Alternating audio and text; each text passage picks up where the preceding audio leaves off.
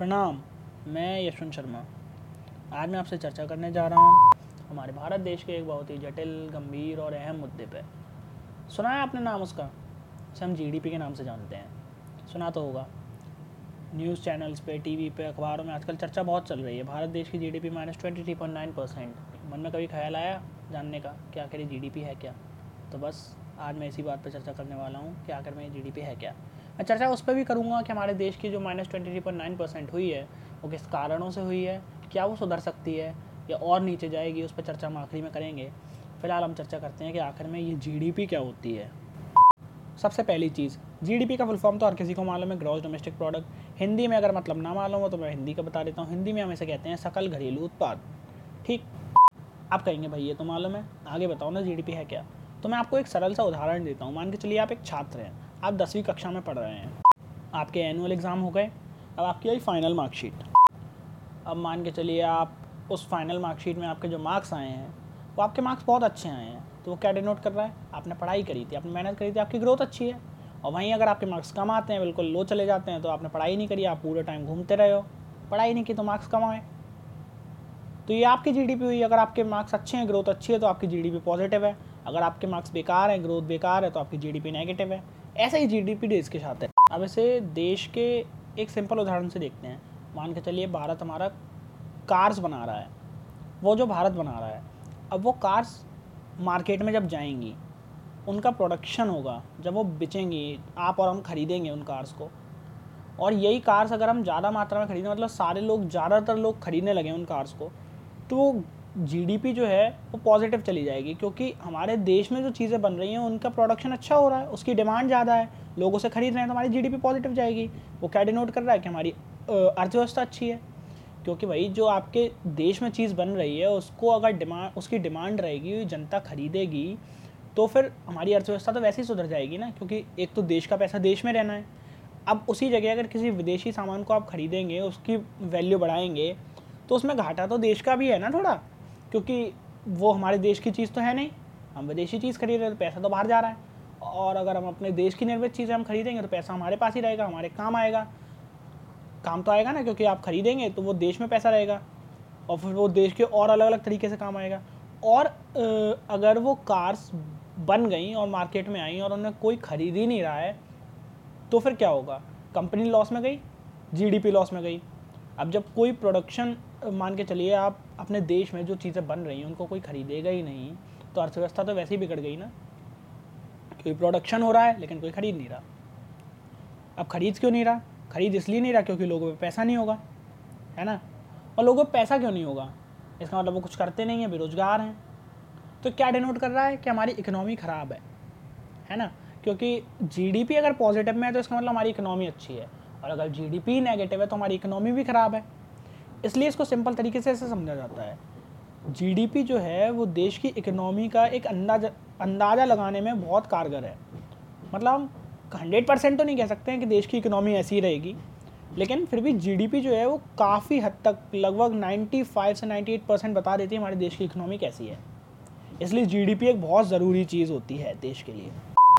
अगर GDP positive रहेगी तो इसका मतलब देश पे क्योंकि जीडीपी पॉजिटिव तब रहेगी जब जो हमारे देश का प्रोडक्शन हो रहा है, उसकी डिमांड बढ़ रही है।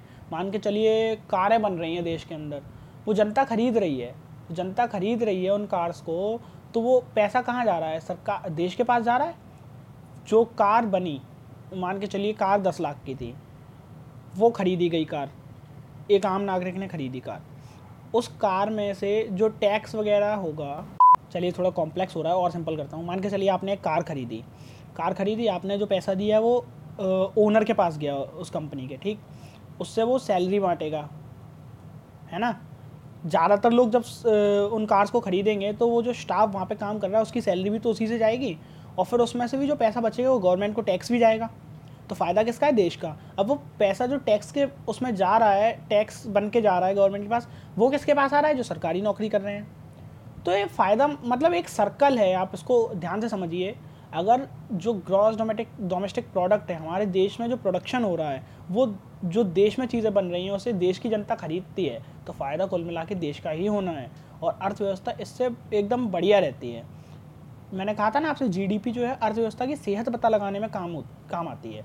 अर्थव्यवस्था सुस्त चल रही है तो जीडीपी नेगेटिव है। अर्थव्यवस्था हाईएस्ट है, अच्छी मतलब बढ़िया तरीके से है तो जीडीपी पॉजिटिव में है। और अच्छी चल रही है जीडीपी अच्छी है है ना? इसी वजह से जीडीपी बहुत इंपॉर्टेंट चीज़ होती है। अब एक फार्मूला देखते हैं कि हम जीडीपी को कैलकुलेट कैसे करते हैं। अब इस फार्मूले को मैं आपको एक सिंपल भाषा में समझा दूँ तो आप समझ नहीं पाओगे, फिर भी सुनो। C plus I plus G plus E minus I कुछ आया समझ? नहीं आया होगा। अब समझो। सुनो। यहाँ सी का मतलब है all goods and services consumed by the consumer समझो?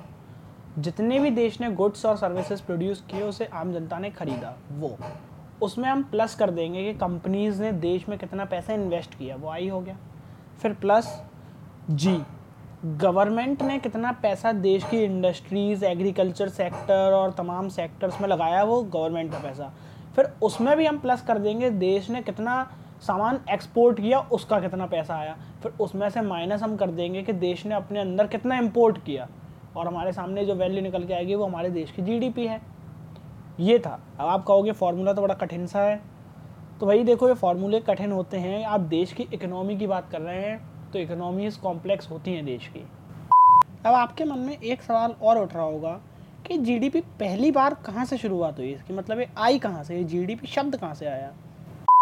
जीडीपी को पहली बार इंट्रोड्यूस करा था एक अमेरिकन इकोनॉमिस्ट साइमन कुजनेट्स ने 1934 में। और फिर 1944 में ब्रेटन वुड्स कॉन्फ्रेंस में इसे जीडीपी को कंट्री की इकोनॉमी को नापने के लिए एक मेन मेज़र बता दिया गया। अब बात करते हैं जीडीपी को कैलकुलेट कब कब किया जाता है। कई देशों में इसे सालाना तौर पे कैलकुलेट किया जाता है। और कई देशों में इसे तिमाही में कैलकुलेट किया जाता है। हमारे भारत देश की बात करें तो इसे हर तीन महीने में कैलकुलेट किया जाता है। ज़्यादातर देशों में सालाना करते हैं, लेकिन हमारे भारत देश में इसे हर तिमाही में कैलकुलेट किया जाता है। अब बात करते हैं हमारे भारत देश की दूसरी तिमाही की जीडीपी की मतलब जो अप्रैल से जून के बीच की जो जीडीपी कैलकुलेट की गई, वो minus twenty three point nine percent कैसे हो गई? हमने पहले भी देखी थी जीडीपी कभी सिक्स सेवन या फाइव इतनी परसेंट पर रहती थी, लेकिन इस बार बात थोड़ी ज़्यादा हो गई है।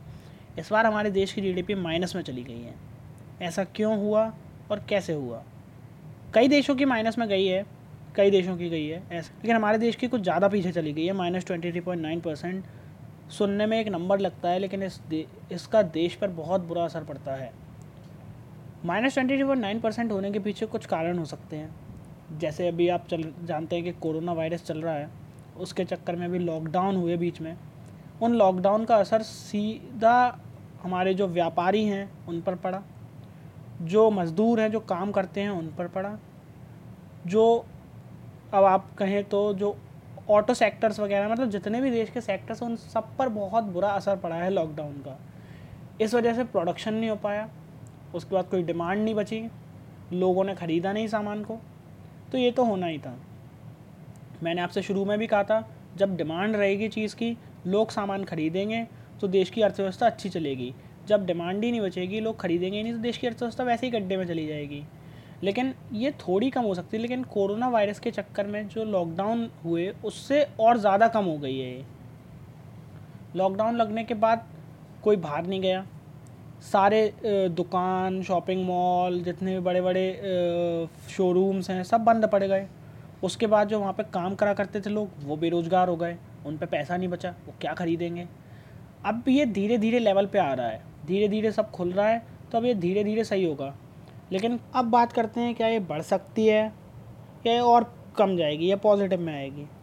अब देखिए, इसका अभी कुछ अंदाज़ा नहीं लगाया जा सकता है, क्योंकि भले ही शोरूम्स खुल रहे हैं, दुकानें खुल रही हैं, लेकिन आप जानते हैं, कोरोना के वजह से लोग थोड़े डरे हुए भी हैं। वो बाहर जाके सामान ख़रीदना नहीं चाहते हैं। अभी जिस पर पैसा ही नहीं है, वो क्या ख़रीदेगा कार जाके? वो क्या ख़रीद लेगा? मान के चलिए आप पे दस रुपये जेब में नहीं है, आप क्या ख़रीदेंगे फिर जाके? है ना? तो अभी हम कुछ कह नहीं सकते हैं इस बारे में। देश की इकनॉमी का हाल ऐसे ही पता नहीं लगता है, बहुत कॉम्प्लेक्स चीज़ होती है। इस पर अभी कोई बात की नहीं जा सकती है। अब क्या है कि सब धीरे धीरे शुरू हो रहा है तो सब धीरे ही धीरे लेवल पे आएगा। अचानक से ये नहीं कह सकते भाई माइनस ट्वेंटी थ्री से सीधे फाइव या सिक्स परसेंट पर आ जाएगी, ऐसा तो नहीं होगा। और अभी इस बारे में ज़्यादा चर्चा भी नहीं कर सकते। अब जो आगे होगा, उस पर हम फिर चर्चा करेंगे।